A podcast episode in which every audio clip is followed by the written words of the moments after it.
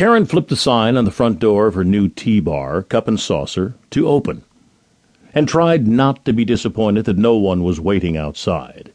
The grand opening wasn't scheduled until Friday, and advertising had been minimal, but she still hoped the neighborhood would be excited. Turning away, she went behind the long mahogany bar she'd bought from a nightclub downtown when it closed. She checked the temperature again on each of the hot taps, straightened the china, and glanced at the door every few seconds, suddenly absolutely certain that her family was right and the shop was a failure not even an hour into its first day. The delicate bells on top the door jingled softly, and she turned away from the tea canisters that didn't need dusting to smile at her first customer. Everything had to make sense, or it would eventually have to be purged, just as he had. Though he still wasn't sure exactly what hadn't made sense about their relationship.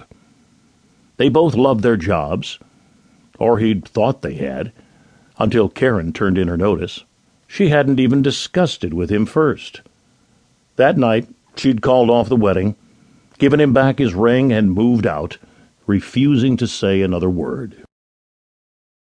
When he let her go, Karen had to fight not to throw herself back in his arms and beg him to kiss her again. She couldn't remember him ever kissing her like that before, with such raw emotion bleeding through. It was heady, and as she walked away, it was like pulling her body out of an exquisite trance. Scary how easily he could hypnotize her with just those eyes. That couldn't happen again.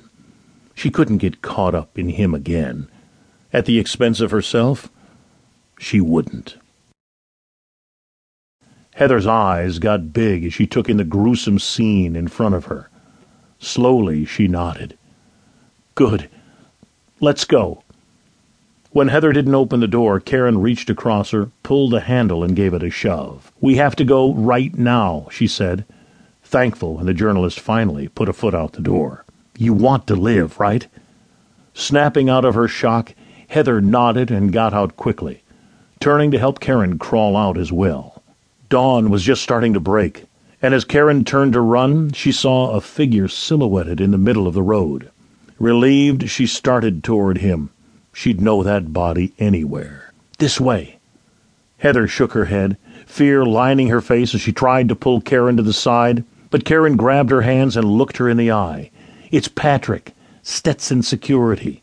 Trust me. Dragging the journalist behind her, Karen ran for him, grateful when he ushered them into the car and gunned the engine, heading for the highway. I don't think I've ever been so glad to see you in my life, Karen said from the back seat. Thank you.